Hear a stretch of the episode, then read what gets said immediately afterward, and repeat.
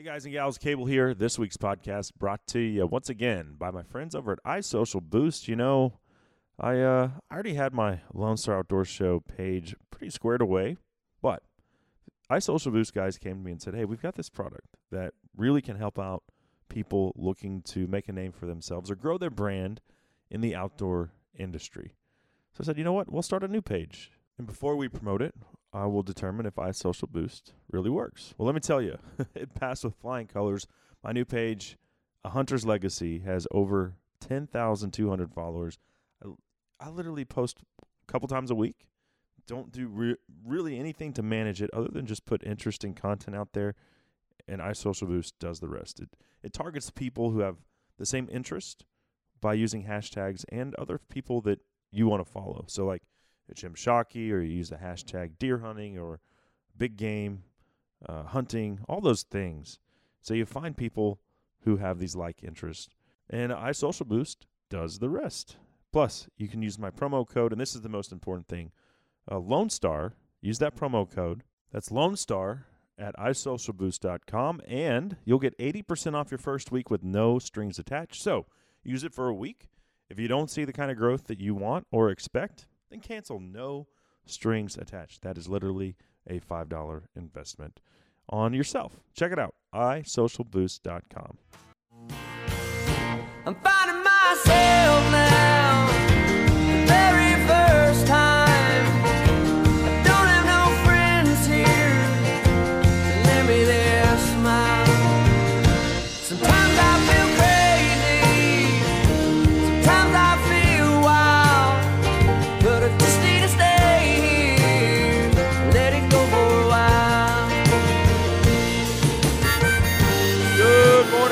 Morning.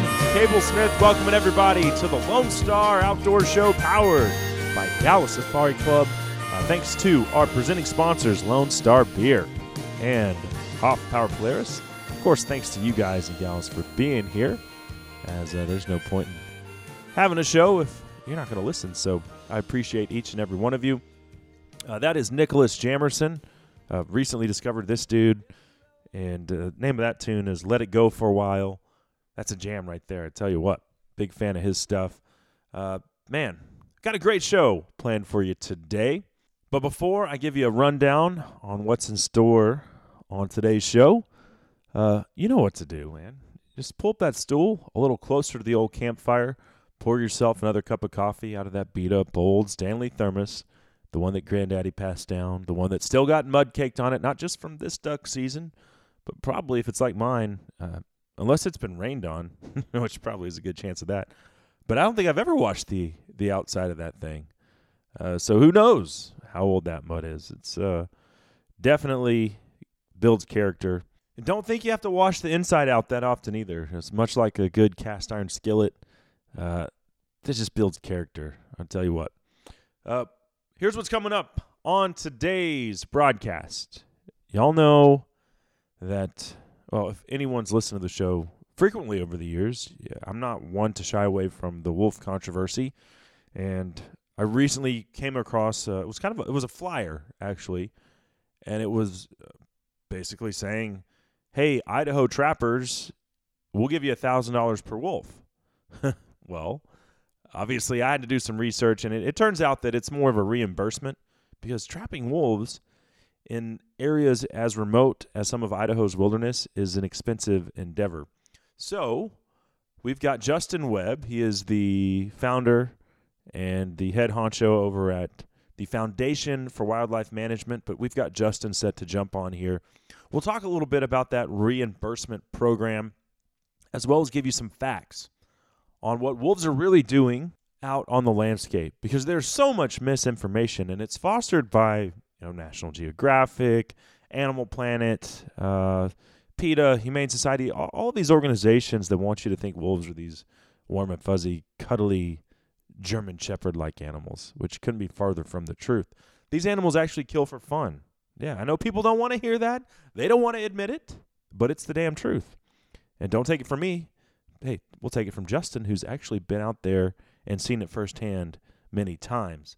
Uh, so we'll dispel some myths on wolves, discuss their role in the conservation initiative that's that's going on in North America. It's a battle that we are fighting every day, and Wolves are right there at the forefront. Love them or hate them or indifferent, uh, they are a major player, perhaps the most revered of all of the uh, the predatory species out there. And so we'll get into some interesting stuff with Justin. Uh, take two or three segments for sure, no doubt about that. And then our good friend Zach Gates of All Seasons Feeders and Blinds will jump on as there's a new feeder out there that he just recently finished up designing. It'll be available. Well, hell, it's available now. Uh, just came out. It's called the Monolith. I've seen pictures. I, I don't have my hands on one yet, but I'm certainly excited about it. I think it's going to revolutionize the feeder game once again. Also, what about cottonseed? Is that a viable source of protein for whitetail deer? What is the protein load in cottonseed compared to protein pellets? We'll discuss that with Zach as well because uh, he's also got a new cottonseed feeder that was just launched last month as well. So cool stuff coming up with Zach and our friends over at All Seasons here at the bottom of the hour. Uh, lots to get into today. Going to be a good one. A couple other things to mention. Uh, don't forget that our February photo of the month contest is going on right now. We've got an all seasons. Uh, what do we got? Yeah, let's give away an all seasons little squealer hog light. I'm sure Zach would be cool with that. But yeah, we'll give away an all seasons feeders little squealer uh, hog eradication tool. It's a light. You attach it to your feeder, runs off of a, a battery, it recharges with a solar panel. It's pretty awesome. And uh, we'll give that away to this month's winner. Email your best hunting or fishing photo to Lone Star Outdoor Show at gmail.com. We'll get you entered into the February contest. Uh, you can also use the hashtag LSOS photo contest right there on Instagram or post it on our Facebook page. Lots of options. Just send it in. Want to see what you got. Uh, also, quick giveaway here this morning. Uh, this uh, I hadn't heard about this company. It's called Kick Ass Beef Jerky, and I think they're they might be out of uh, they're from like Michigan or Wisconsin or someplace up there. But they just sent me a care package. I've got more beef jerky than I can shake a stick at. I mean, uh, teriyaki, original, smokehouse, black pepper, and I'll give away four bags of beef jerky today. I mean, who doesn't like beef jerky, right? It's the perfect backcountry snack. Actually, it's the perfect anytime snack. And so I'll give away four bags of this uh, kick ass beef jerky to uh, today's winner. Here's how you enter just email the word jerky, that's jerky, to Lone Star Outdoor Show at gmail.com, and you could win today's beef jerky prize pack. We'll be right back with Justin Webb of the Foundation for Wildlife Management right here on the Lone Star Outdoor Show.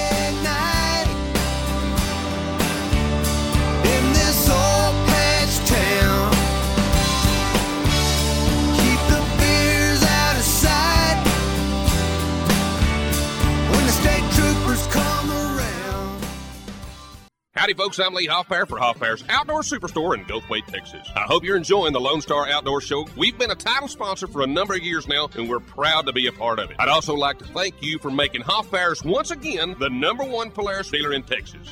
Hey, hey, all you waterfowl junkies out there. Cable here for TX Duck Blinds. Highly durable and highly mobile, customized duck blinds built by duck hunters for duck hunters. Each blind is built from solid steel by professional welders and field tested before shipment. A duck season will come and go, but guess what? Your TX Duck Blind is built to last. Customize yours today by calling 817 965 1306. You can also find them at texasduckblinds.com or check them out on Instagram and Facebook at TX Duck Blinds.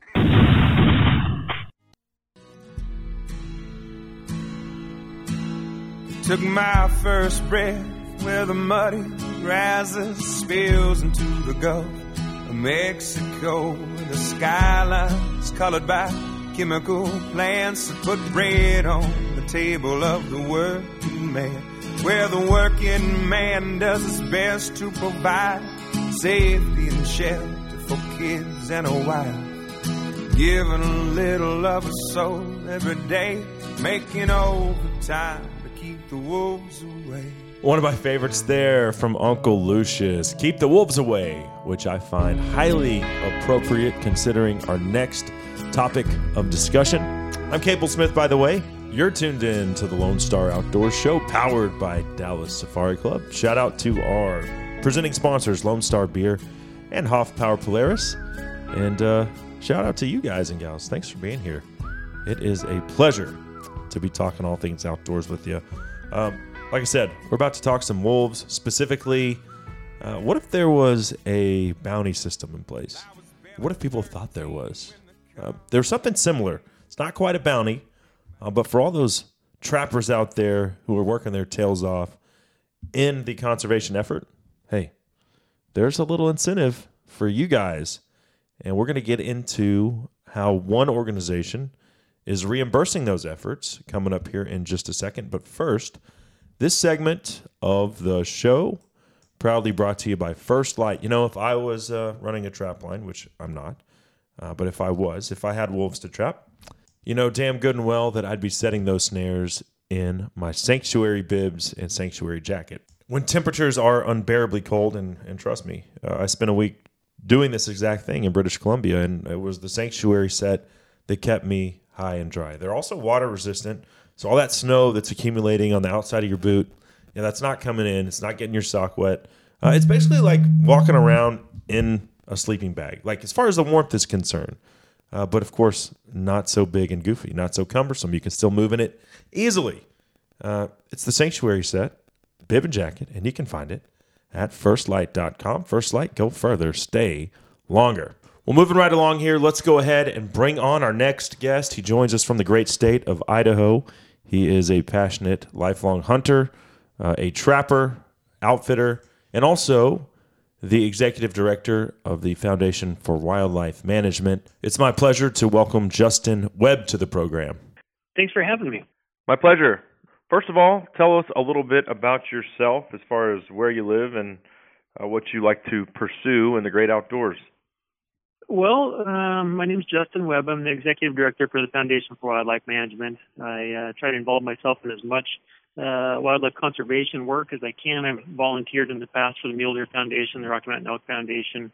Um, actually founded a, a local nonprofit, uh, the Idaho Big Game Foundation. I work as a hunting guide. Spent most of my life in the woods and and uh, very passionate about the outdoors and and uh, hunting, fishing, um, different sporting activities. Uh, I live in in uh, Sandpoint, Idaho.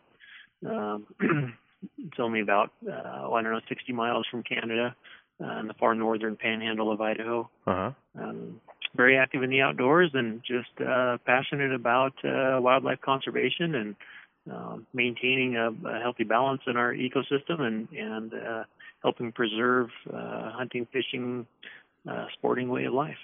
So, what is your favorite thing to hunt? Um, I'd have to say probably elk has, has been my largest passion until uh, the conflicts with wolves came along since then, I've, I've found wolves are uh, by far the most difficult animal I've ever pursued. They're by by far the, the smartest mm-hmm. um, and, and most difficult to harvest, and that's kind of taken a, a bit of a, a uh, I don't know bite out of my my own passions for elk hunting and and captured my interest a great deal. Uh, they're just an extremely difficult animal, and, and the challenge I think uh, suits my personality a little bit to some mm-hmm. degree.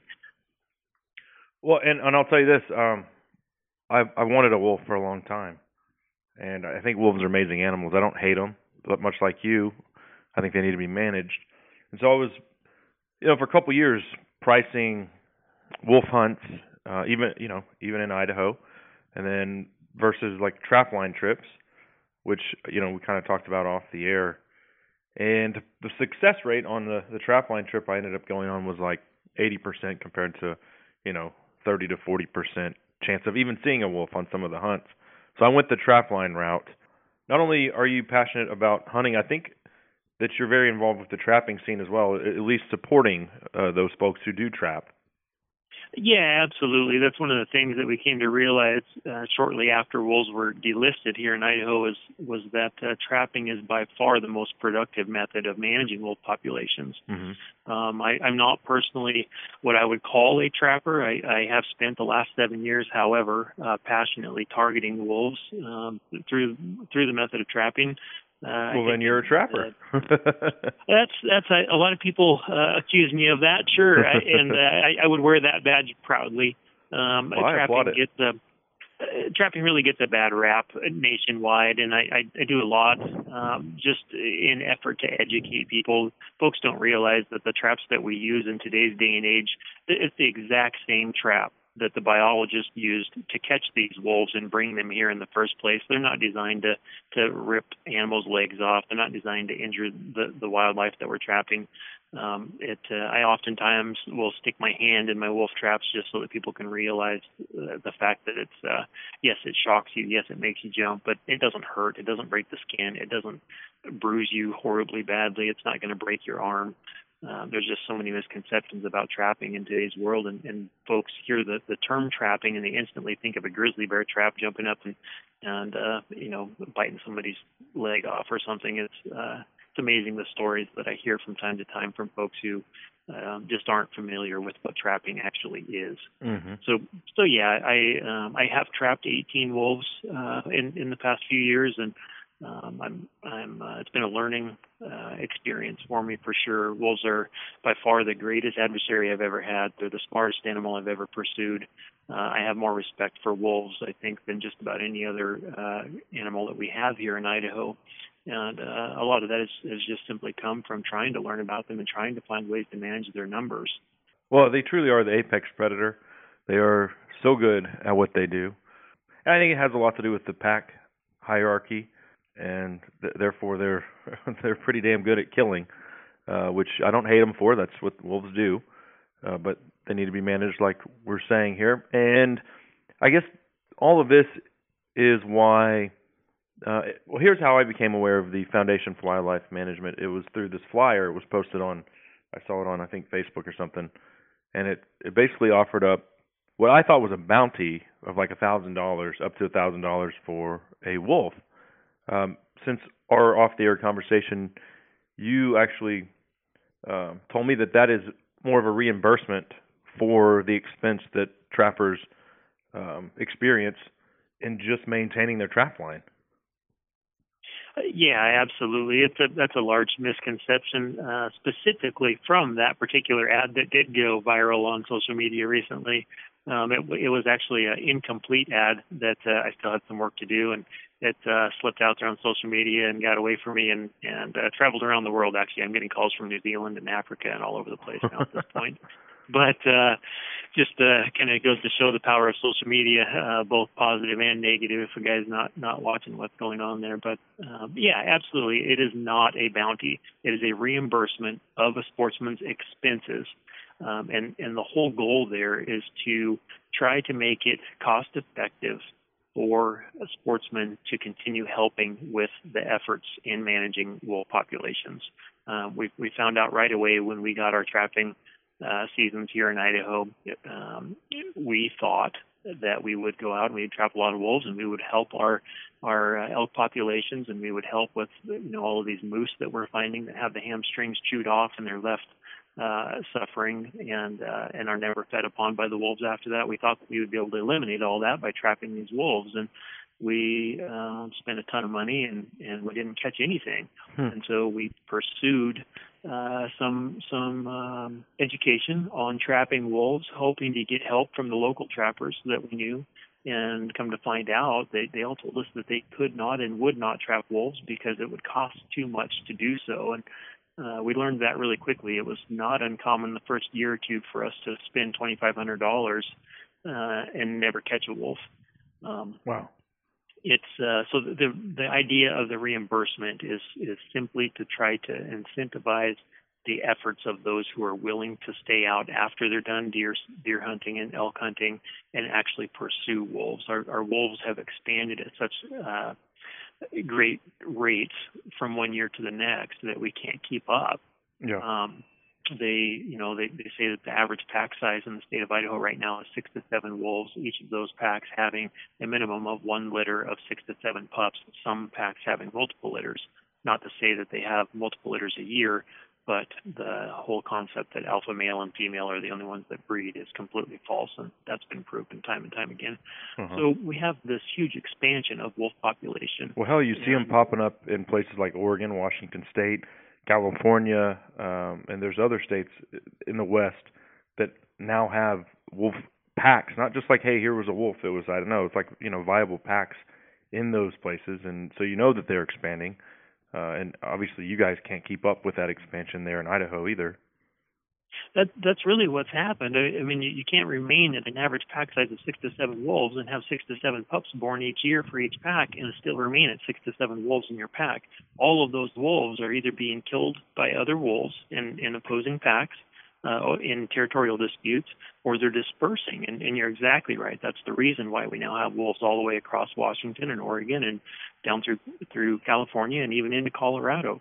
Um, they the wolves travel far greater distances than what most people realize, and uh, the the the cost. Getting back on topic, I guess not to to get off on a tangent there, but the cost that's involved in in running a trap line, which is by far the most productive method of managing a wolf population, is astounding. I, I personally have invested over sixteen hundred dollars in fuel alone for every one of the 18 wolves that I've caught. Wow. Um, and the the reason for that is because uh, a, a wolf pack um, territory is uh, so vast and, and large that in order to get yourself set up on multiple packs, you have to travel great distances. So, as an example, I, I have a, approximately a 75 mile uh, loop that I run, which puts me in two, sometimes three packs of wolves. And um, if the wolves from each pack are only coming through every three to five weeks, uh, that means that every couple of weeks, uh, I have a chance of wolves coming close enough to my gear for me to have the potential for making a catch. hmm Uh, the legalities in the state of Idaho, you must uh, check your traps every 72 hours, and so uh, the, the fuel expense involved with that uh, is is fairly astounding. So the reimbursement um, is exactly that. It is not a bounty. It is not not uh, a bounty paid by the state. It is uh, it is a a reimbursement of your expenses funded from membership dollars, sponsorships, and our fundraising banquets through our nonprofit organization, the Foundation for Wildlife Management, for for your expenses uh, that are accrued while uh, targeting wolves. The, the process of it goes something like this: You sign up as a uh, as a member for thirty-five dollars. When you harvest a wolf, you send us a copy of your fish and game check-in slip, which proves that it, for one, that it was a legal harvest. hmm Uh, two, it proves what region that the wolf came from. Um, and then you also send us a copy of your expense receipts up to the max allowed for that region that the wolf was harvested in. When we receive those, we process it, verify all your expenses, verify your fish and game check-in slip, verify the region, and then we send you a reimbursement check for what you've already spent out of pocket. Um, the uh, Is there is there a financial backing here from the ranching uh, community?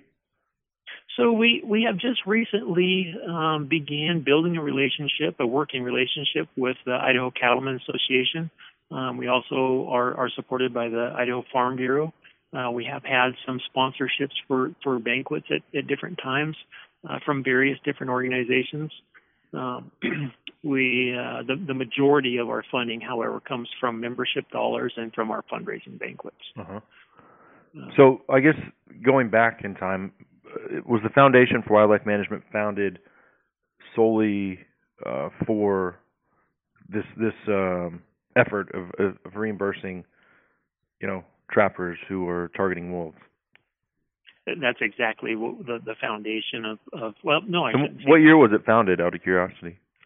So the, the group organized in 2011, and we began reimbursing. We got our 501c3 status, and we began uh, reimbursing wolf harvest expenses in 2012.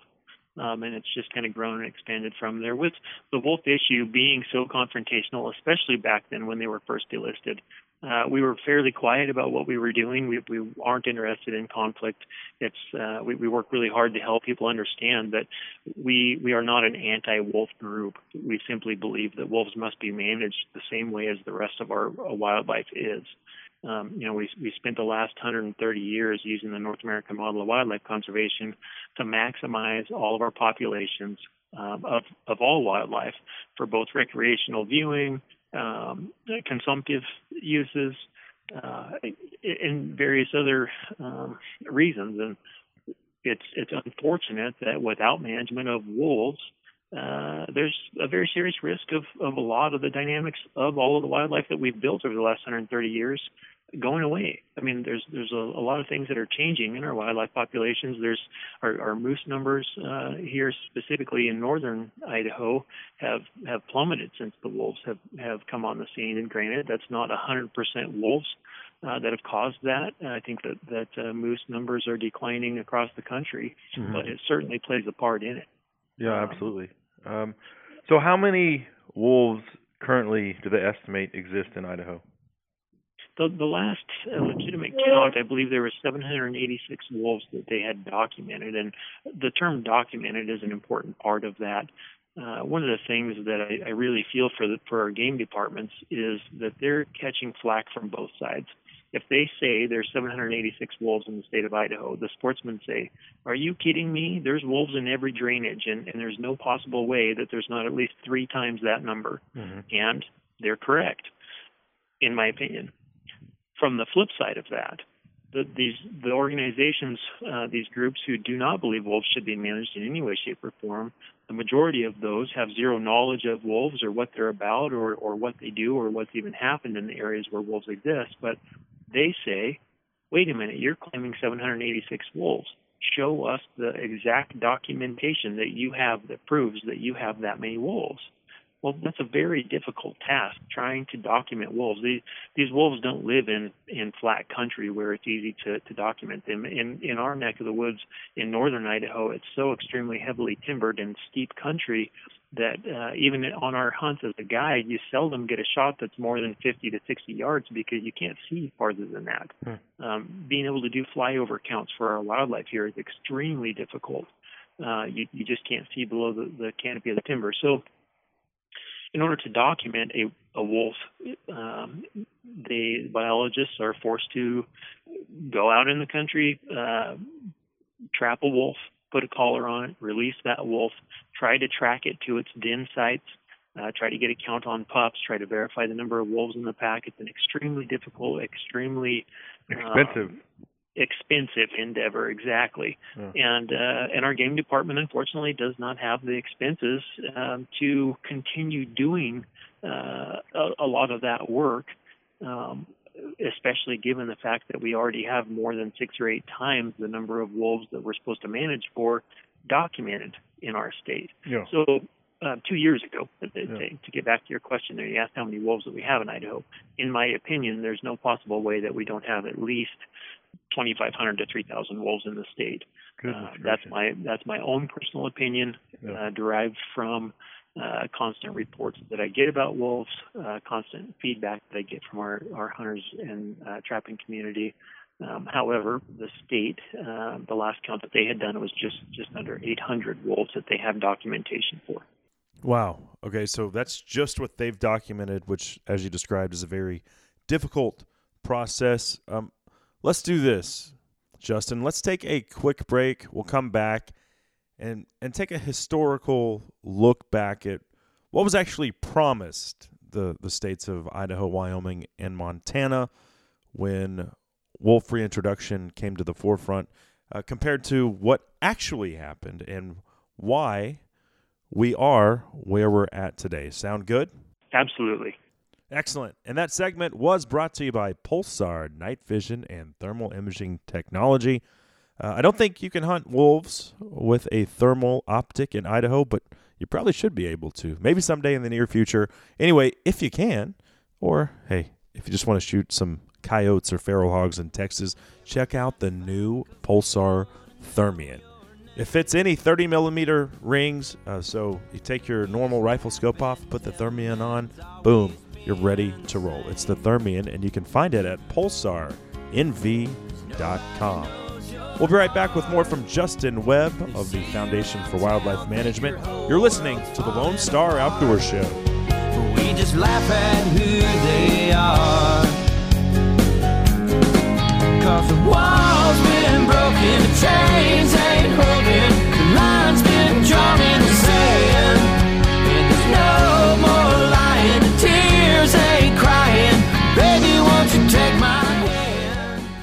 In the market for a compact track loader? Then check out the Bobcat Advantage, where Bobcat track loaders squared off against other brands in a variety of tests and challenges. Whether you're looking for performance advantages, uptime protection, or quality design, Bobcat compact track loaders are the best built machines in the industry. But don't take our word for it. Watch the videos at bobcatadvantage.com or see Bobcat machines in person at Bobcat of Dallas and Louisville, Fort Worth, Cedar Hill, Longview, and now McKinney. Visit bobcatofdallas.com or call 469 586 0000. I'm Craig Boddington. I'd like to invite you to become a member of Dallas Safari Club, one of the world's leading hunting and conservation organizations. As a member, you'll receive Game Trails Magazine, a monthly newsletter, and invitations to our monthly meetings and special activities. Join Dallas Safari Club, an international organization based in Dallas, supporting hunting and conservation worldwide. For more information, call 800 9 GO HUNT or visit our website at www.biggame.org. Hungry,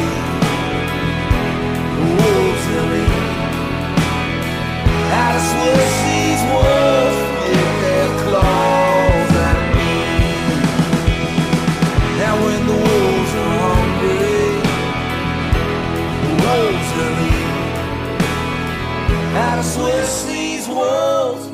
Wolves, that is American. Aquarium, bringing us back on the Lone Star Outdoor Show. One of my favorite bands there. Cable Smith, by the way, riding shotgun with you. Thanks for tuning in today. I do appreciate each and every one of you for sharing a part of your week with me as we are talking wolves with Justin Webb of the Foundation for Wildlife Management. But before we get back into it with Justin, this segment of the show proudly brought to you by Dallas Safari Club, the worldwide leader in big game conservation. I'd like to invite you to get plugged in with this great group of like minded folks who are passionate about hunters' rights, education, and of course, conservation. For more information, check us out at biggame.org. All right. Well, Justin, thanks for sticking around through the break. Um, let's take a look at the the history of wolf reintroduction and why there is so much bad blood and, and mistrust between the states and the feds or the U.S. Fish and Wildlife Service. And it might not all be their fault. You know, they definitely need to shoulder a lot of the blame. But back in the mid 90s, um, it was Wyoming, Idaho, and Montana. Each state agreed to have 10 breeding pairs and manage for 100 wolves. Then the feds would turn over control of those wolf populations to the states. Well, obviously, it didn't take long at all for Idaho to reach those population goals. Uh, and then that's when all hell broke loose. The feds reneged on, on their part of the bargain. And I think it wasn't until 2011 before Idaho got some level of control over their own wolf population. Correct. That that is correct. which is So- asinine. there- there's a few different aspects to to uh, statements that you just made. So um, I understand they legally, you know, they got sued from every anti-hunting organization, pro-wolf organization, but still, they promised something and they didn't deliver. that that would be correct from my uh, personal opinion. One of the things that I do know, um, I know that that uh, the state agreed to manage for, well, excuse me, they were mandated to manage for 100 wolves uh, total, and uh, Maybe it was 10 breeding pairs, 100 wolves. and and 10 breeding pairs, Yeah. correct. And the state of Idaho agreed to uh, manage for 15 breeding pairs just to ensure that we would never approach um, a, a, uh minimum population that would cause reenlistment uh, and for the state to lose control of their wolf populations. They were trying to go above and beyond what was requested of them in order to ensure the vitality of our wolf populations. And again, none of our organizations that I'm affiliated with are anti-wolf. We just simply believe in management, and it's vital to all of our wildlife. So uh, the state of Idaho agreed to manage for 15 breeding pair, and yes, the, those numbers were met, I believe, clear back in prior to 2005. yeah. Um, un- unfortunately, through a series of different, um, not real sure, I, I can't call it a mistake, but but uh, um, backdoor way of using the uh, Endangered Species Act um, and, and a few other aspects. There are groups who do not believe that wolves should be managed in any way, who have uh, used those uh, the verbiage that's in the, the ESA to sue um, the different states for a, a variety of different things. What a lot of people need to understand about those lawsuits is this: when those groups file a lawsuit and that lawsuit is deemed viable by the court, taxpayers then fund all of their fees for their lawsuit. Which hmm. means, in turn, not only are you and I paying them to sue us, but that also means that all of the funding that it garnered from all around the world by advertising these real emotional, false uh, statements and and uh, little videos that they make to to garner uh, support from people who know nothing about the topic, all of the money that's sent to them goes in their pocket. So because of that, it's become a business. Suing the states uh, over wildlife has become a business, and those people are getting rich doing so. Um, if you start looking, oh yeah, they never contribute in any of these organizations, HSUS, PETA. I mean, we it's well known that they don't contribute as much as a wooden nickel to conservation uh, all of it goes back into their uh, you know their employees' pockets. And they and they have already stated that you know from from one lawsuit to the next, be, before one lawsuit ends, they already have another one uh, filed or or re- sitting ready to go. That they've got a lot of backing from people who don't understand the issue financially. And uh, and they've they've made statements after the Lynx lawsuit that we went through. Um, they had actually made statements and, and provided a list of lawsuits that they have lined up to come next for the lynx? Uh, um, not just about the lynx. I mean, they can. But we just, you guys just are actually, the lynx just was taken off of the uh, endangered species list. Correct. Yeah. So um, can are you targeting it? I, I'm just curious. We I caught uh I didn't you know on that trap line, which was one of the most educational weeks of my entire life. Um, but we did catch three lynx and it was awesome.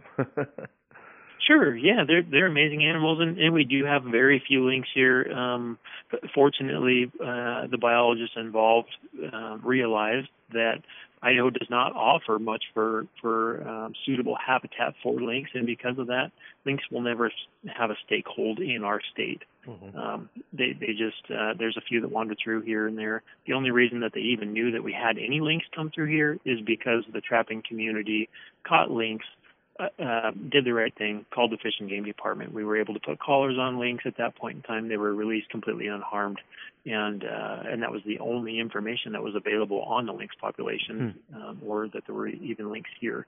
Uh, unfortunately, those groups used trapping as a way to try to eliminate uh, wolf trapping and wolf harvest. Um, they said that, that we were not, that the state was not doing a good enough job of protecting our lynx population uh, from traps, and they asked for all of these limitations on traps specifically. The flip side of that was none of the limitations that they asked for had anything to do with eliminating lynx catch.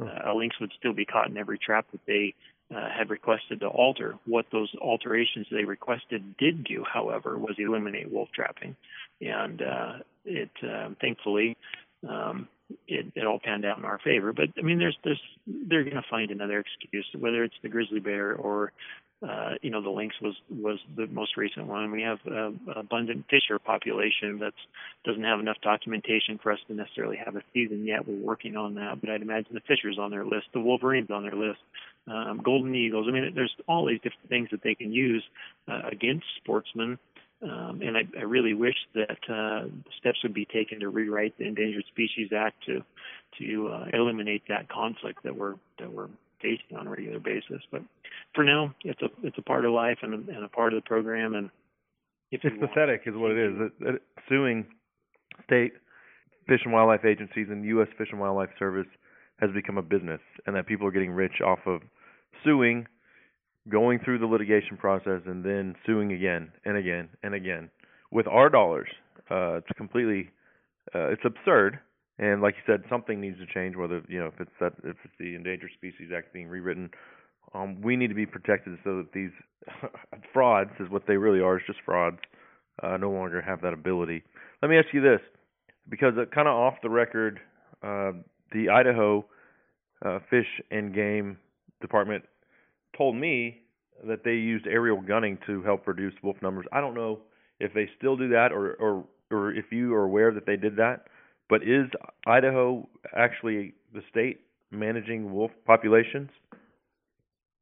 Yeah, absolutely. The state of Idaho um, goes to great lengths to manage wolf populations, d- despite the the uh, you know outbursts and and a tremendous amount of conflict that's created by them trying their best to to do what they can to manage wolf populations um, they, they continue to do so when it's absolutely needed. I can tell you that uh, this last year uh, was the highest number of wolf predation on livestock ever recorded in the state of Idaho. And and yeah, there certainly are areas where um, our elk numbers have been completely wiped out, and and the state has has employed uh, all tools necessary to uh, try to make a difference in those zones. Unfortunately, as I mentioned before, much of Idaho is so heavily timbered. Uh, projects like aerial gunning is has become extremely difficult, mm-hmm. um, and and it's not necessarily effective. Which mm. is where the importance of our program and, and trying to make it cost efficient to keep our sportsmen out there targeting wolves uh, has has become important because there's a lot of areas where where uh, the state's hands are, are somewhat tied. There's only so much that they can do um, without employing uh, full-time trappers to to try to target wolves. And um, it, fortunately, it's not come to that yet. Um, but uh, people need to understand that that uh, wolf harvest is not an easy endeavor. It's not an easy task. There's a reason that uh, our our fore, forefathers um, finally went to poison of wolves, of which I, I will state publicly I am 100% opposed to ever doing. I hope we never have to go back there again. But I hope that people do understand. Back then, they had full time employees that worked both for the state and for the government that did nothing but target wolves, hunting, trapping, all all means necessary. We we had the majority of the public who were uh, acting based on fear, not out of knowledge of, of wolf populations, but based on fear, who who hated wolves and and uh, did everything in their power to try to to kill off whatever wolves that they came across or whatever wolves they could find. And mm. still, with all of that activity and fully funded, uh, full time um, employees in our federal government and in our state agencies, they could not keep the wolf populations in check. They could not keep uh, wolf populations from expanding and, and causing damage. That's the reason that they went to poison, mm-hmm. because they, they didn't find a way to get it done. Our hope is that through uh, a financial reimbursement program, making it feasible for the sportsmen who want to get out and help manage wolf populations, that we can get that done and at least uh, create some kind of a, a even keel. Wolf populations expand at 40% annually uh, if they're if they're not kept in check. Washington's wolf population is expanding at over 30% annually right now, mm-hmm. and, and I would I would uh, venture to bet that that uh, Oregon is no different. Um, it, God help those people up there in the Pacific Northwest because we all know that. I mean, I'm gonna call a spade a spade and not apologize for it. There's a lot of great outdoorsmen in those states, but especially Oregon. I mean, a bunch of tree huggers. Um, you know, they're gonna be the first ones to be up in arms about. Oh, we got to protect our wolves. You know, well, yeah, okay. Uh, what about your elk herd? What are you gonna do to protect it? They they definitely are up against some political battles that I I don't uh, wish on on anyone. It, it's it's a. I mean, you guys had it bad for 20 years. There's, oh man, the fight that the outdoorsmen in Oregon are going to be facing is. uh I'm not envious of that at all. No, me neither. It's one of the things that I, I do have a full understanding of. Those folks are up against something that we started going up against a long time ago, except theirs is on a much broader scale. And and I, you know, I get a lot of phone calls from people from Seattle and Los Angeles and New York and and uh, all over the country from folks who really legitimately do not understand wolves and they don't understand what's going on, and so they call me and they insult me and they make death threats and they threaten my family and all of these different things. And it's you know, as a man, it's difficult to swallow some of that sometimes, but but unfortunately, we do have to take a quick break. Justin, uh, we will come back and dispel many of the common myths that even quite a few hunters still believe today when it comes to wolves. Specifically, do they ever kill for fun? We'll tackle that and a whole lot more next. Uh, that segment brought to you by Lone Star Ag Credit, by the way. We'll be right back with more on the Lone Star Outdoor Show.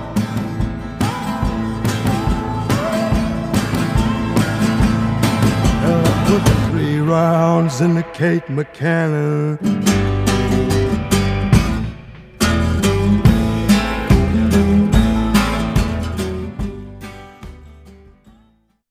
Pike County, Illinois, and the surrounding area is hallowed ground for whitetail hunters. And with 21 years' experience, Golden Triangle Whitetails is the oldest outfitter in the state.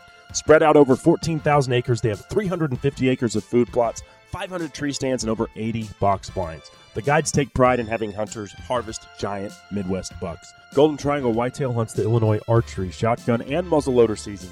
They have a full time chef and excellent lodging. Book your whitetail hunt of a lifetime by going to www.goldentrianglewhitetail.com today. Pictures don't grow up.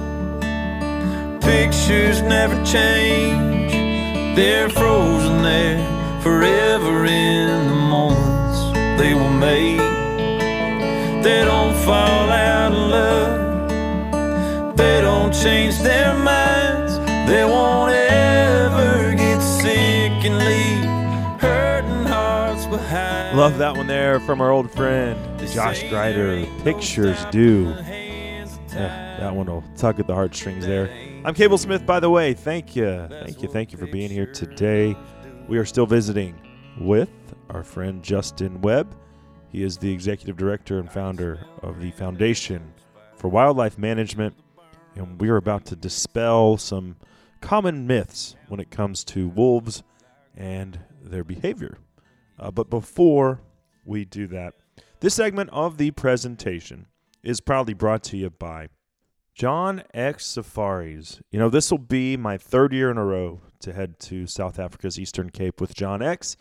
It is taking place. The uh, Lone Star Outdoors show trip with John X is taking place June 7th through the 15th. If you want to come hunt Plains game, if you want to hunt, you know, if you want to get into the Big Five, John X can make that happen. And I'd love for you to be a part of that trip. We've got five hunters signed up already. We can take seven total. I make eight, uh, so there's still two spots left. If you want to come, shoot me an email, Lone Star Outdoors Show at gmail.com, and I'll send you over all the information uh, to see if uh, this might be the beginning of your Africa obsession, like it's been mine. Well, let's go ahead and pick it back up here with Justin. You know, where we left off, um, I think you were about to get into some of the things that you believed to be true concerning wolves prior to them being uh, reintroduced into your home state of Idaho back in the mid 90s. Prior to us having wolves in our backyard, I believed that a wolf was everything that I was taught by National Geographic. I believed that only alpha, uh, the alpha male and female breed. I believed that uh, they only kill the sick and the weak. I believed that they were good for the environment because they, they kept disease from, from sprouting up in our ungulate populations. I believed all of these different things, and those folks are no different. They believe all of that stuff wholeheartedly because they have not seen what we have seen. And so I try really hard to keep that in mind when people are calling me and bashing me and putting us down and insulting us and threatening us and things because they're people too. They came to their conclusions based on what they know to be truth. Mm-hmm. It's just unfortunate that what they know to be truth is completely false.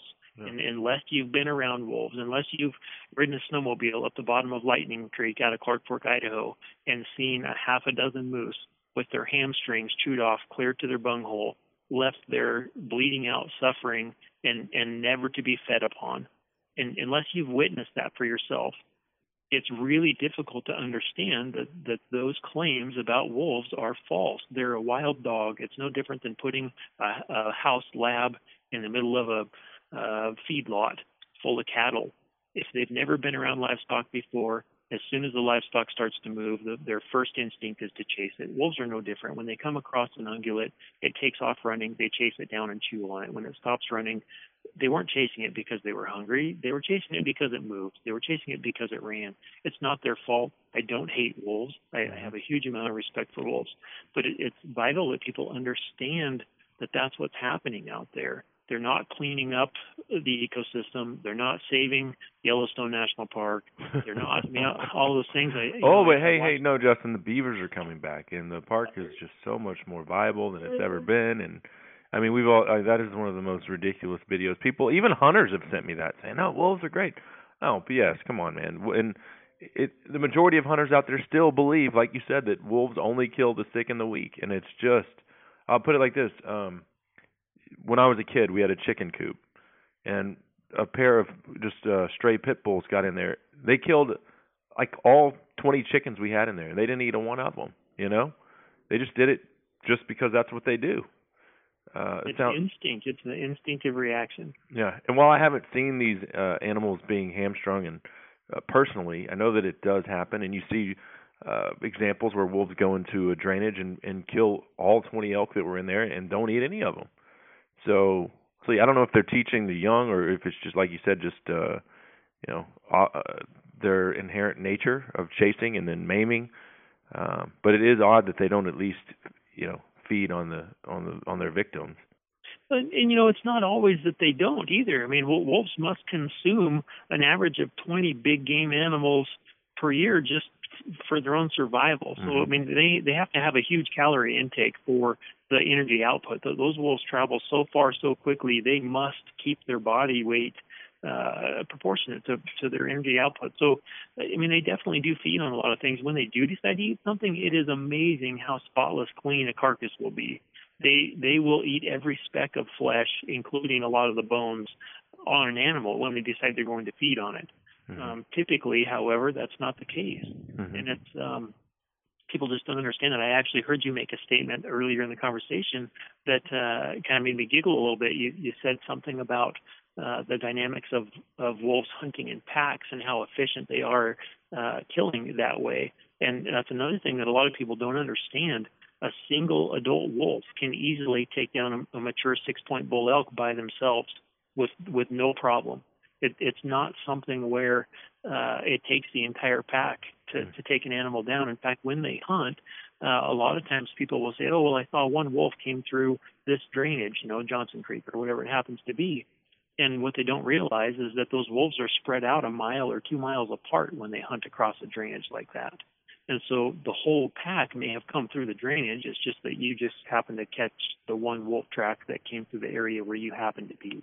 Yeah. Um, they, you know, they don't they don't necessarily travel in large groups at, at a, on a regular basis while they're hunting. I would They're say that very, their very stamina is unmatched. I mean, uh, there's there's nothing else like it in North America, and No.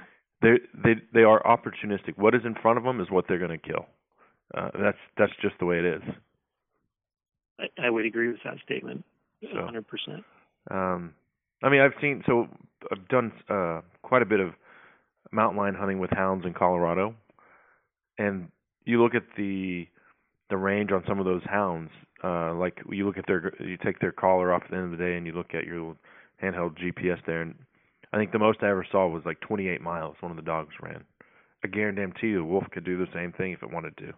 Probably even go further. Oh, it's it's amazing. We, we've I've actually uh, been blessed to to uh, have some interactions with our state biologists and also with our state trappers, and they they get this collar data from from uh, trapping wolves and putting collars on them and trying to better understand their movements. And it's amazing. They you know there's one wolf that they had uh, caught down near Fairfield, Idaho, that um, all of a sudden one day just decided to take off and it got hit by a car in Butte, Montana on the freeway. Um, there's uh, there's wolves that have been collared that have traveled clear to Colorado and back. Um, people, you know, that I think that that's a, a huge misunderstanding when they think about the dynamics of wolf populations. They don't understand how far they travel. That's one of the explanations that was given to me by some guys who are um, who have trapped wolves their whole lives. I was asking the question about their opinion of is this the right wolf? Do we have the right wolf that was originally here? And and that's still uh, up in the air topic. There's a lot of Um, speculation on uh, them. U.S. Fish and Wildlife Service, which you're referencing, uh, originally reintroducing the Canadian gray wolf, which they say is like you know 20 pounds larger, is built for chasing caribou. Uh, so uh, I don't know if that's true or not, but I think that's probably where you're going with that. It- Well, there's a lot of different dynamics that play into that. That that's where I was headed with that. Some of the some of the uh, guys that I know that have studied wolves most of their lives, they say a wolf is a wolf is a wolf, and the reason is the reason they believe that is because wolves travel so far so quickly that it's extremely difficult for uh, any subspecies of wolf to to become established without cross and interbreeding with other uh, wolves. Hmm. So that you know that their their opinion is that it's extremely difficult for a subspecies to actually form. That being said, we do we do have wolves, you know, in, in the southern portion of the U.S. Uh, red wolves, as an example, it's recently been proven that a red wolf is uh, crossbred with a coyote.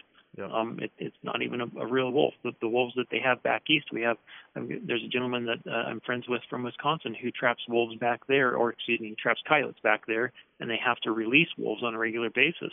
And uh, he came out here to to, to help guide uh, for Clark Fork Outfitters with me, um, and uh, we were having some conversations about uh, releasing wolves or releasing animals out of, out of traps and and uh, trapping in general. And we started showing each other pictures, and the wolves that he is trapping are drastically different than the wolves that I'm trapping. They they look like a coyote. They're shaped like a coyote. They're much smaller than the wolves that I'm trapping, mm-hmm. and I can't help but wonder how the you know the subspecies or or whether that's uh, you know crossbreeding with coyotes or whatever has has taken place there has has made a difference. But yeah, well, so how big is the average wolf as far as uh, in pounds? I think the female that I was able to harvest in uh, British Columbia weighed 95 pounds, which they said was a pretty good size for a female there.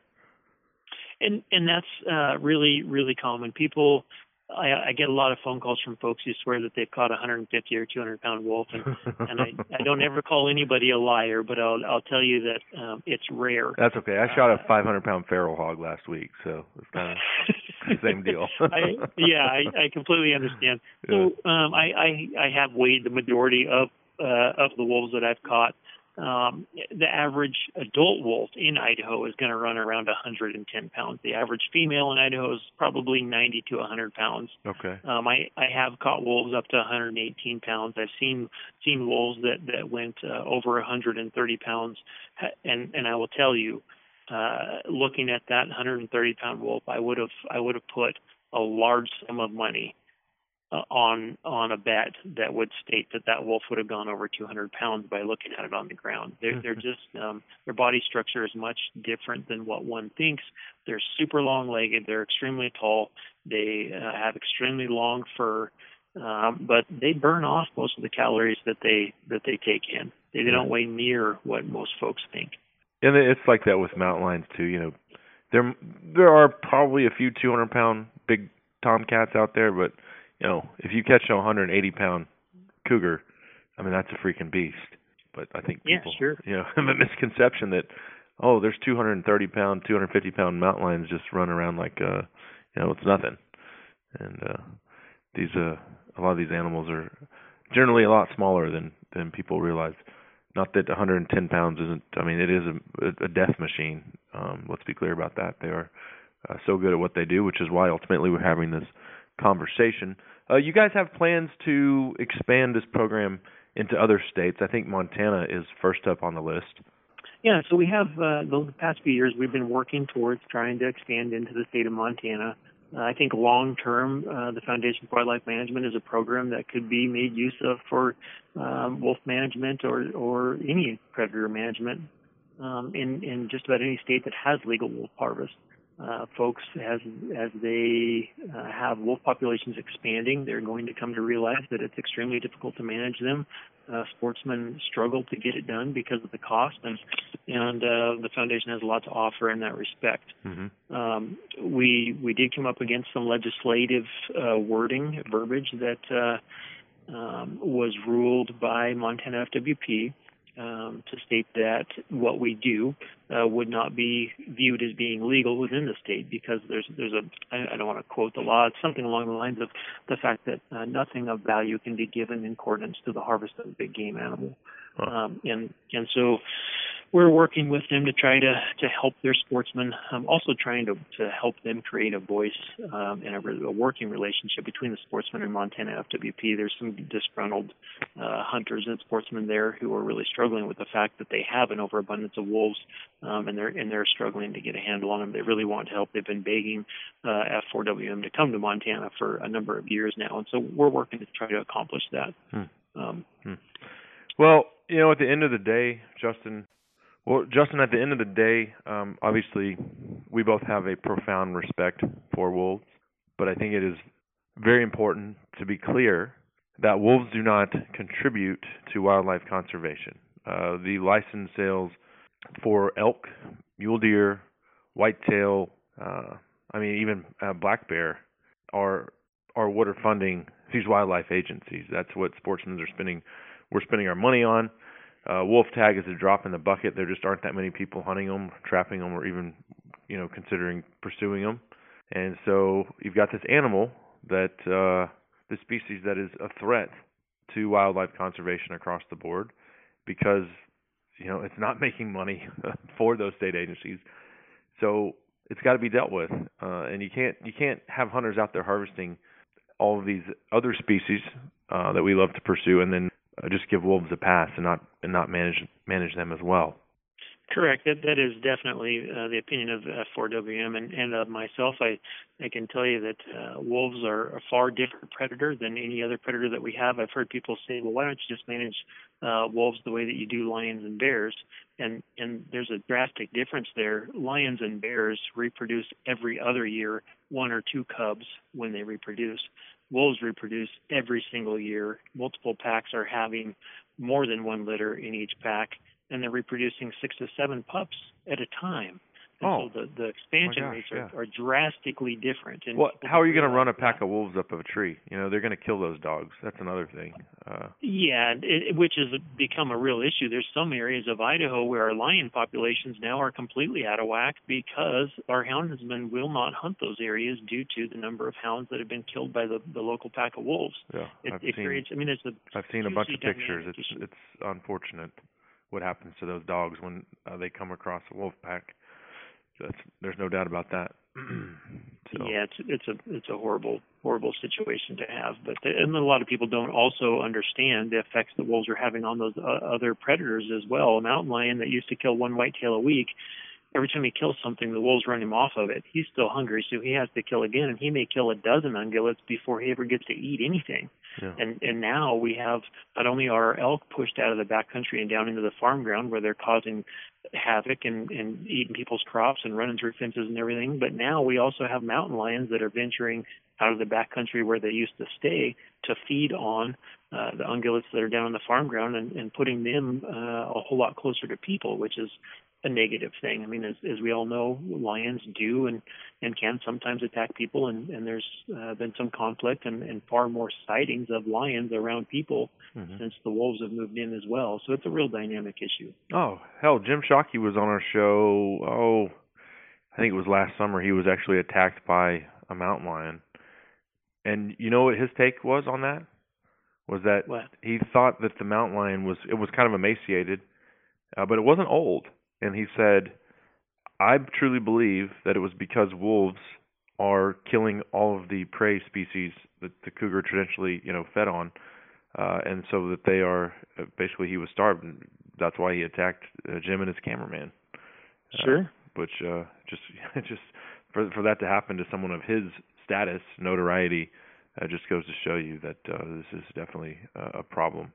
And uh, public perception is our number one enemy, I think, going forward, and it has been since reintroduction. Uh, people want to put these predators on a pedestal. Hey, they're cool animals. We both love them, but uh, they're they're not any more valuable than an elk or a, a, a whitetail or a black bear or anything else. So, uh, but, uh, I think if you want to give uh, your Facebook page, I don't know if you guys have an Instagram, also your website, if people want to look you up, um, see what what you guys have going on. Yeah, absolutely. We we have uh, our our website. Um, we actually are in the process of building a brand new website. We recently launched a online forum where people can go to discuss hunting and, and trapping of wolves, and uh, a lot of requests um, that we get are for education on those topics. And so we're hoping to get some of our more experienced hunters and trappers of wolves into that forum to to uh, assist with educating our, our membership. Um, but we do have a, a new website coming up uh, here within the next month or so. We're hoping to get that launched. It'll be a whole lot more user friendly and and um, a whole lot more use for our members. But that is F the number four WM dot org, Foundation for Wildlife Management dot org. Um, and uh, our we do have a Facebook page, uh, same thing, Foundation for Life Management.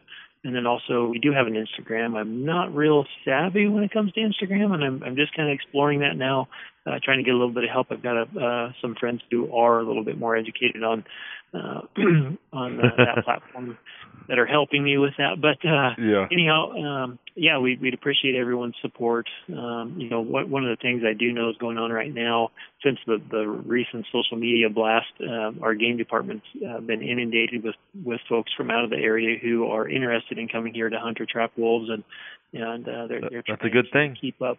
It is a good thing. They're they're trying to keep up with getting our, our mandatory trapping classes scheduled for everyone. Just encourage everyone to please be patient and, and kind with them. They, they've been very kind to us and and uh, uh, working with us, and and their efforts are are certainly appreciated. Well, Justin, we certainly appreciate your time, my friend. I hope you have a great rest of the trapping season, and hey, cheers to 18 more wolves. Absolutely, I appreciate that. Thank you for the support, and uh, thank you for having me. All right, brother. Take care. All right, you too. All right, there he goes, Justin Webb of the Foundation for Wildlife Management. Great stuff there. Everything you need to know regarding wolves. Some stuff you probably were already aware of. Other stuff, hopefully, uh, was eye opening for you. I know some of it was for me. Uh, that segment was brought to you by All Seasons Feeders and the brand new Monolith Feeder. What's the Monolith? Hey, we're going to tell you about it next. All season, Zach Gates drops in after the break. You're listening to the Lone Star Outdoor Show.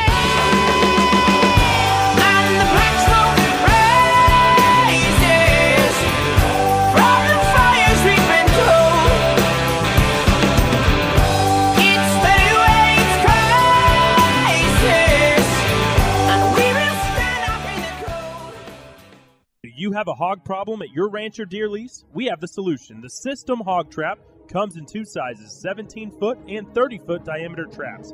After you trap the hogs, take the top section off the trap and use it for another feeder site to keep the hogs away from the feeder. The system is both a trap and a deer food plot fence. That way you don't waste your money on just a hog trap. Call 940-391-3669 or visit www.goinfencing.com. That's goinfencing.com.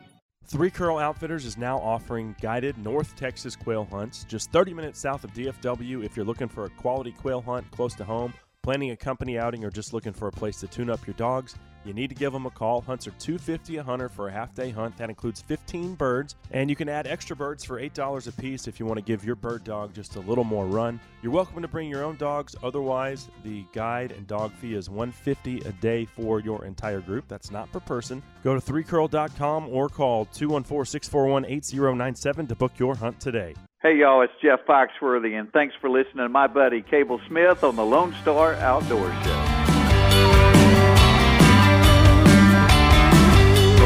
24 hours, man, they run that rig. They take that crystal meth just like it's oxygen.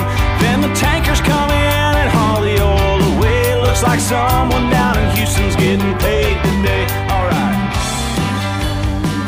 Cable Smith, welcoming everybody back to the Lone Star Outdoor Show, powered by Dallas Safari Club. Thanks to our presenting sponsors, Lone Star Beer and Hoff Power Polaris.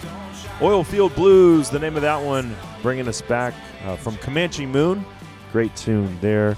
Uh, thank you guys and gals for being here today as we are about to hear the latest and greatest from All Seasons Feeders. They've got some new stuff coming out here at the beginning of 2019 that I know you're going to want to know about. Um, but before we visit with Zach Gates, this segment is proudly brought to you by Lone Star Beer, the national beer of Texas. Grab a 12 pack on your way to the turkey lease this spring, and remember to celebrate responsibly when you knock down that big ground dragger with an ice cold Lone Star Beer. Lone Star Beer, the national beer of Texas.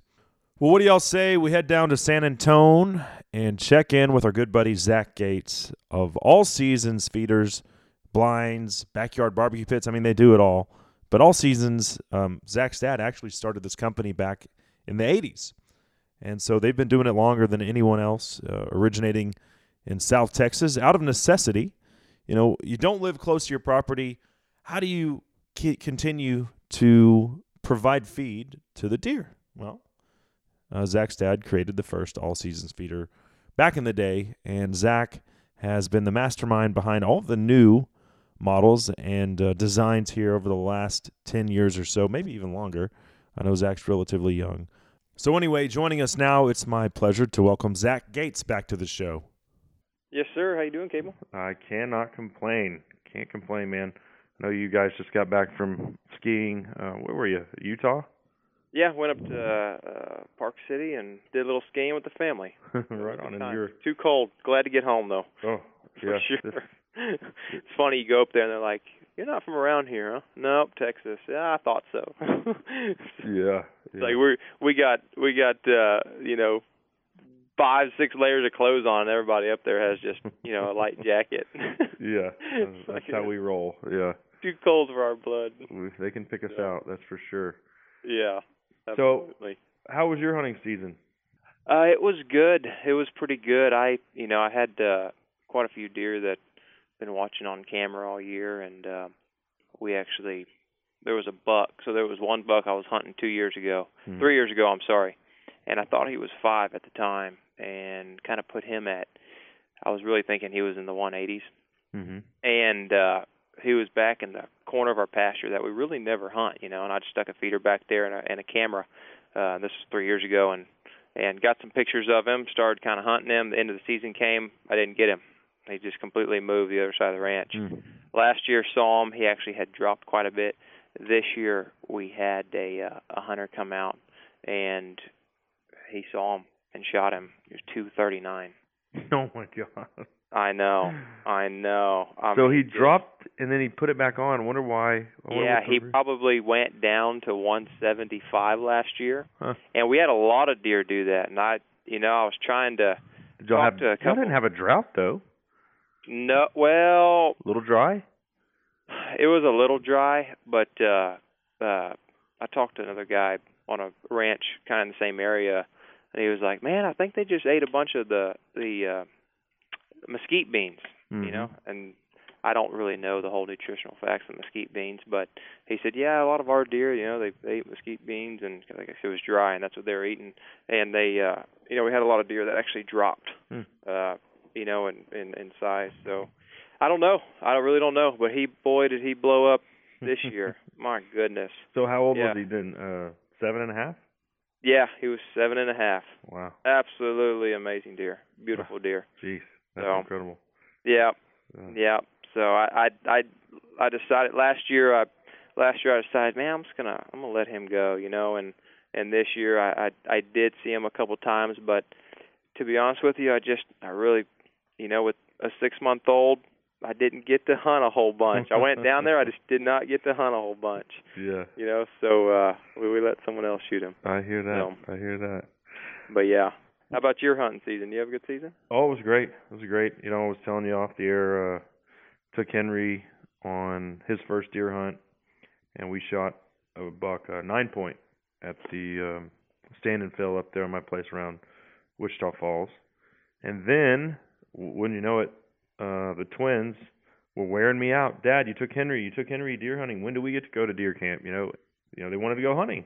Four, four years old, and uh, so I was tickled. You know, I was thrilled, but also a little nervous. Like this, this could go bad. I don't know if we'll even see a deer. Uh, but we all got up in the big chingone. The wife went too. Aaron went, and all five of us were up there. And we we had, I mean, we had plenty of room. I just can't believe any deer walked out though. With uh, it was like a, a herd of elephants in there. Uh, but we were comfortable, and and somehow you know some does came out, and we ended up getting one. Um, so wonderful, wonderful experience, and the uh, yeah, it's something they'll never forget. Oh, absolutely, absolutely. The, Sure. You know, and and I shot a, a, quite a few other great trophies. Those two will be the the ones that stick with me more so than the others, though. That's for sure. Yeah. So That's awesome. that's the future, right? Yep, that's right. That's right. As soon as my daughter can can get out and then she'll be she'll be out there in the pasture with me for sure. No doubt, So no doubt. yeah. Um, well, let's talk about some stuff that you guys have going on, some new stuff in the works, things that I'm uh, pretty excited about. And I want to start with the uh, cottonseed feeder, uh, new design, well, from you, you're the you're the, you're the tinkerer. You're always looking to make things better. Cottonseed has a lot of protein in it. People not might- might not realize that, but you always see, especially if you go out like west towards the Panhandle, you see mule deer, you know, in these cotton fields all the time. What are they eating? Well, they're eating cottonseed. Whitetails do the same thing, and that's because it's very high in protein. Uh, what percentage is uh, of, of protein is in is in the cottonseed? Well, it can actually range. You know, there's some studies out there, but anywhere from between 17 up to 25% protein. Wow. So Okay. pretty high. Yeah. You know, and and and your protein uh pellets that you buy are, you know, from, from 50, you can get them from 16 up to 20. Hmm. Um so it's, you know, quite a bit quite a bit difference there. Yeah, So, yeah. So obviously, absolutely. very good for the deer on that uh, front. Also has a lot of oils, fat. Uh, that's that's good for them in addition to the Exactly. protein. So tell us about the uh, the new cottonseed feeder. So about three years ago, we actually released a cottonseed feeder, Uh-huh. and all we did is we just took our hay feeder, put some four by four panel in there, and kind of launched it out to the public. Didn't really do anything, Hmm. um, you know. And at that point, I kind of just put a cap in my mind, you know, as this is not there's not a demand out here for this. Um, and for years, people have been taking, you know, fencing, wrapping it in in a in a circle uh, with a T post and filling, you know, say a five or eight foot fence in a circular um, structure just filled with cottonseed, and and that's you know the the feeders that have been. I mean, I don't know how long they've been out. You know, for a long time. So people just making their own cottonseed feeders. Hmm. Um, And just well, to give people a visual, you, you're talking. You're actually the cotton itself is still part of this equation. I mean, it's not actually like de-seeded. I don't want people to think you're just dumping a big bag of just seed in these feeders. That's not how it works.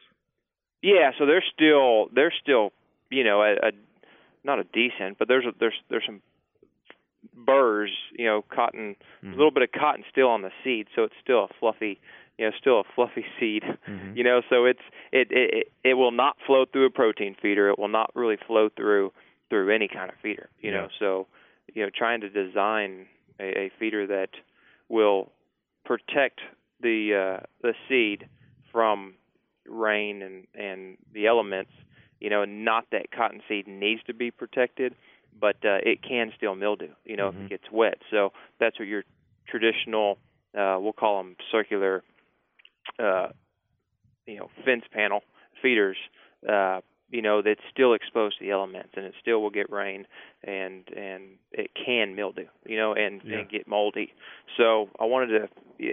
Last year started having some interest, some people calling asking, "Hey, I got a cottonseed feeder," and uh, you know, we just got to a point where we have we've had so many people calling in asking for this item that uh, kind of like how we usually do. You know, we just listen to our customers, and if the demand there, that's what they want, then then we'll design it and come out with it and test it and launch it to the public. You know, um, so came out with you know started to design this cottonseed feeder and wanted to wanted to design something that was not so much just for whitetail, but for sheep, goats, exotics, whitetail, and you know, so you've seen it on our website. Yeah. You can check it out. But uh, I guess to kind of explain the, the the design to the, the customers is is it's uh you know it's it, it looks like your traditional kind of protein feeder, but instead of there being a a feed tube or spout at the bottom of it, it just comes to to a, a, a V. You know, it's like an upside down cone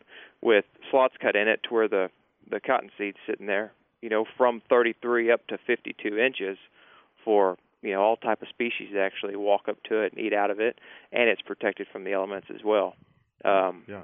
and so we we sat down with um, uh, uh, a company that's bagging cottonseed, and you know they said uh, we just kind of talked with them and brainstormed a little bit, and and went to the drawing board and came up with this design and tested it for a year, and we just launched it three months ago, and and uh, been pretty impressive on on on you know what it's been doing. I, I'm I'm impressed on on uh, the amount of customers that are, are really switching over from their traditional fence cottonseed feeder to to this to this feeder. You know, Absolutely. so And one uh, you know, one perk is that also, I think hogs will eat cottonseed, but it's not like uh, not like corn. They mean. Uh, yeah. So so what we actually found in our testing is is with you know the game cameras that we put up, the pigs they'd only stay there for a few minutes and eat. And from what I heard, you know, there's not a whole bunch of study on feeding cottonseed, and that's what I see it the industry kind of working that way. I've talked to some some people like like the like the company that's bagging the cottonseed. You know, they're bringing on on some somebody to start doing some research on it. But uh, you know, as far as the pigs, they they stay there for a few minutes, and what I've heard is that they actually, you know, it hurts their stomach, and then they they leave. Good. They do not. They do not. They do not sit there like protein or corn. They'll just eat Gorge until themselves. Yeah. it's gone. You know exactly. Yeah. So Finally, uh, something that those sons of bitches just don't inhale. Yes. That's yes, wonderful. finally. So we've actually we've we've set up eight cottonseed feeders on on our place and uh we offer it in a 500. We're about to launch a thousand pounder. I know that seems crazy.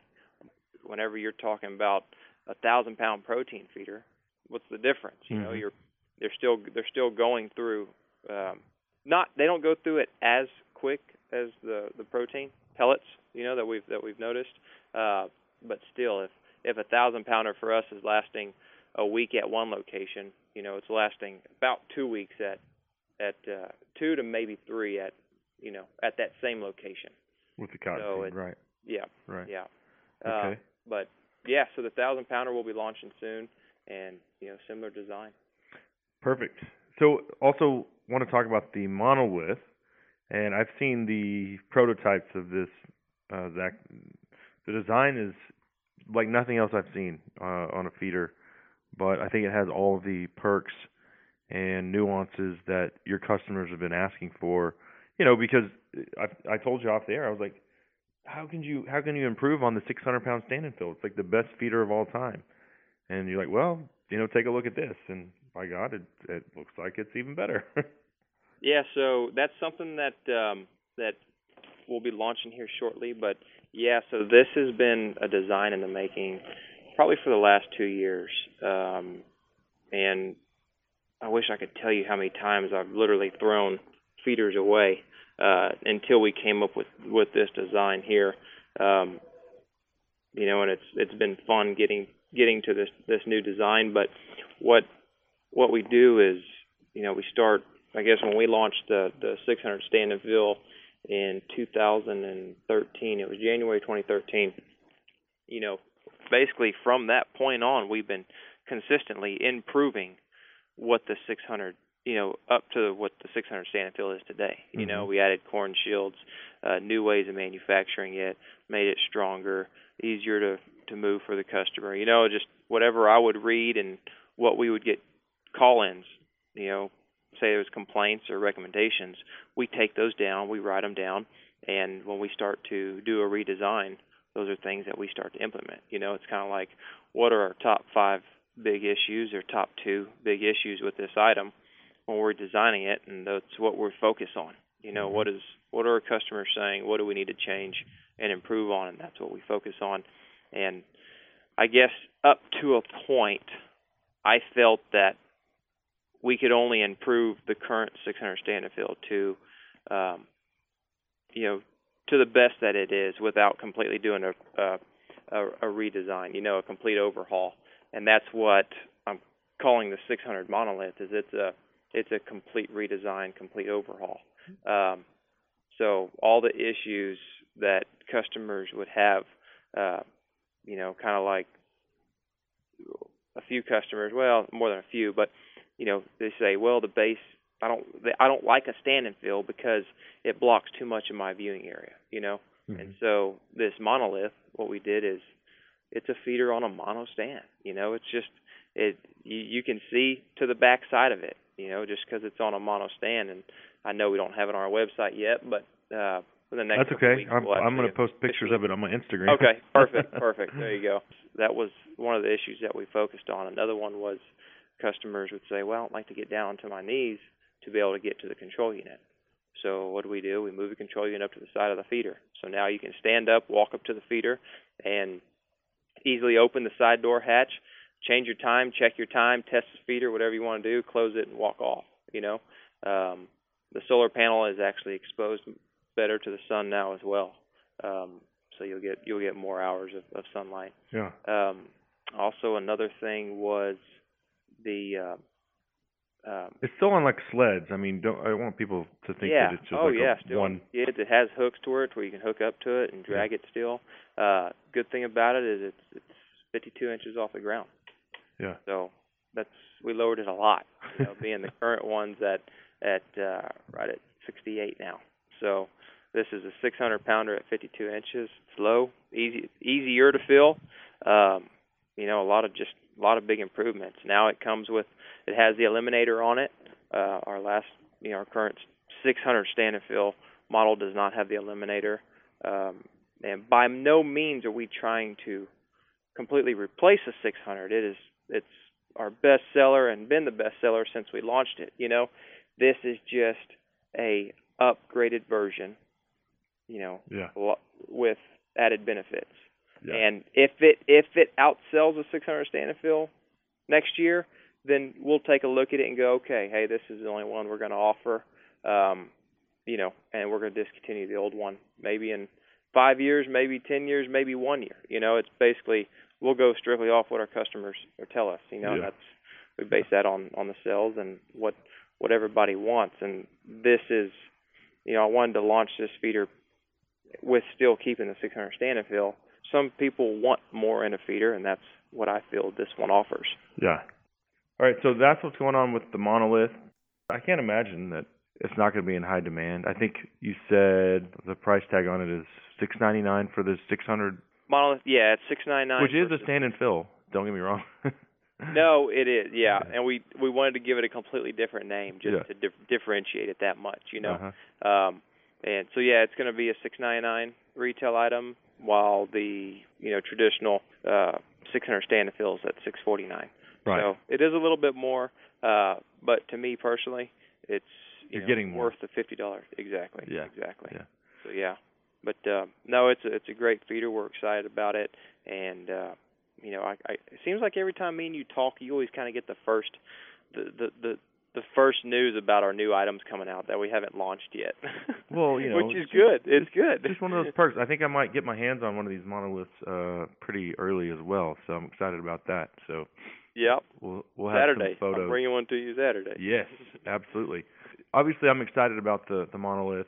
Well, so one other thing that I wanted to hit on as as we wrap things up is the feed sync timer. Now, I'm a big fan of the FeedSync remote, uh, especially on my place in Texas, where you know you, you hit that, you control it with your you know your app on your uh, on your phone there, and boom, you've got hogs. That, I mean, for me, it's like it's the hog um, feed call. I mean, they come running. You want to shoot a hog? You want to take a friend that's never been hunting?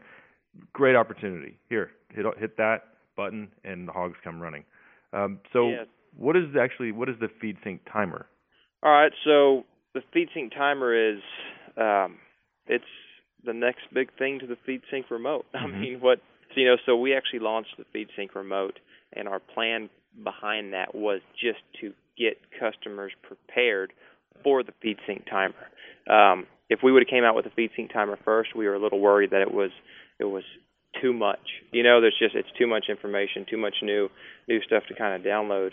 Um, so we came out with the FeedSync remote and launched it. You know, I guess that was in 2017, and then uh, just a few months ago launched the the FeedSync timer. You know, so um, what this does is there's actually no user interface at all. Huh. Um, it's you know kind of like the FeedSync remote that you have. It's like a uh, really it's the exact size of a, a can of Copenhagen. Huh. You know? uh, it's kind of a funny story itself. We can get into later, but um, you know, it looks like a can of Copenhagen, the size of it, with an antenna sticking out, sticking out of it, um, and and that's it. That installs in your feeder. Uh, a lot less wires. You know, whenever you start adding accessories into feeders, um, whether it's a remote or or anything else, you start having a lot of wires stacked on top of each other on your battery. You know, so we wanted uh, not only a simple unit to install, but uh, a unit that did everything that you couldn't do before. So this unit, you know, it it's your timer, it's your it's your diagnostic system, it's your feeder remote. Um, you simply So you still hook hook it it up up, to the feeder. yeah, obviously with your with your FeedSync remote. yeah yeah. So Yeah. you still, but it's a completely there's an app just for us Uh-huh. for this. So um, you can set your time, you can set your feeder off, you can um, it it on the home page it actually has your solar panel, your motor, your battery shows your battery voltage. It shows your if your solar panel is good and charging, um, and then it shows if your motor's good. It has a check mark. If it's bad, something's jammed, then it has a you know kind of like an alert symbol. You click on it and it tells you what could possibly be wrong with it. So it tells you everything on your home screen. You can pull up. I love it because this winter it's cold and wet outside. I just pull up in the truck, hook up to the feeder, and make sure everything's working. Test it, check the battery voltage. Uh, you know the solar panel will say good or bad. If it is dark outside, the solar panel will say. You know Uh-huh. it's reading current volts. So if it's dark outside, it will show an alert system. But you know, if it's a, if it's uh just even overcast day, it'll still show good. But uh no, this thing's it's awesome. Um, it's it's doing really well. And so what does that retail for? Uh, that's a 139, 139.99. Okay. So yeah, so every everything you need. And it tells you uh, every, everything right there on your phone. So Yeah, and Huh. it's it's that is sharp. Quite a few uh, other details that you know I would probably bore you, but one one big one is you can use any 12 volt solar panel. You can use a 12 volt, 10 watt, 20 watt solar panel. This thing actually has a a battery voltage regulator. So if you hook a um, 20 watt solar panel up to it, it will allow it to charge your battery, but then it'll shut off. So it will not overcharge your battery. So whenever it hits 13 volts, it shuts off the charging.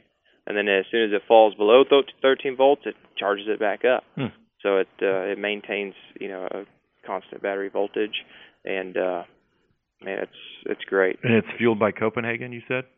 No. no, no. So we were when we were designing it, we were you know kind of like, what what should we have this thing look like? And and uh, there was a can of Copenhagen sitting there, and I was like, man, it's kind of a attractive size right there. You know, it's fit great in pretty much any control unit out there. Can we make all everything fit in there? And uh, company that we're working with on on designing it, yeah, we could definitely probably do that, and that'll be a good size. You know, so Yeah. started to uh, kind of design it around that size, and the housing and everything worked. So that's that's cool. where that's where that size come from. That's awesome. So- awesome. But uh, yeah, no, it's it's been a really good unit. Uh, we've been testing it for quite a while, and it's it's it's solid. Really excited about it. So Well, cool stuff, Zach. I always enjoy hearing the latest and greatest. As uh, like I said, you're the tinkerer of all tinkerers when it comes to uh, feeders, blinds, and everything that goes into that. All that Well, good stuff appreciate that us uh, us deer hunters depend on. So Yep. certainly appreciate it, man. No, glad I could uh, could share it with you first, like always. Yes, indeed. There he goes, our good buddy Zach Gates of All Seasons Feeders. And of course, you can find everything, uh, including the cottonseed feeder and the FeedSync timer, uh, right there at allseasonsfeeders.com. I believe the monolith is still a couple weeks out uh, as far as being available on the website. Uh, that segment of the show was proudly brought to you by Rudy's True Texas Style Barbecue, where you can stop in for breakfast, lunch, or dinner and enjoy Rudy's True Texas Style Barbecue. Uh, just looking at the clock here, unfortunately, we've gone a little over today. Gotta go, gotta get out of here. Uh, thanks to Zach, as well as our other guest, Justin Webb of the Foundation for Wildlife Management. We will do it again, same time, same place. Brand new show next week. As always, thanks to all of our sponsors for making this show possible. Thanks to you, the listener, for being a part of the Lone Star Outdoors Show. Until next time, I'm Cable Smith saying, y'all have a great week in the outdoors.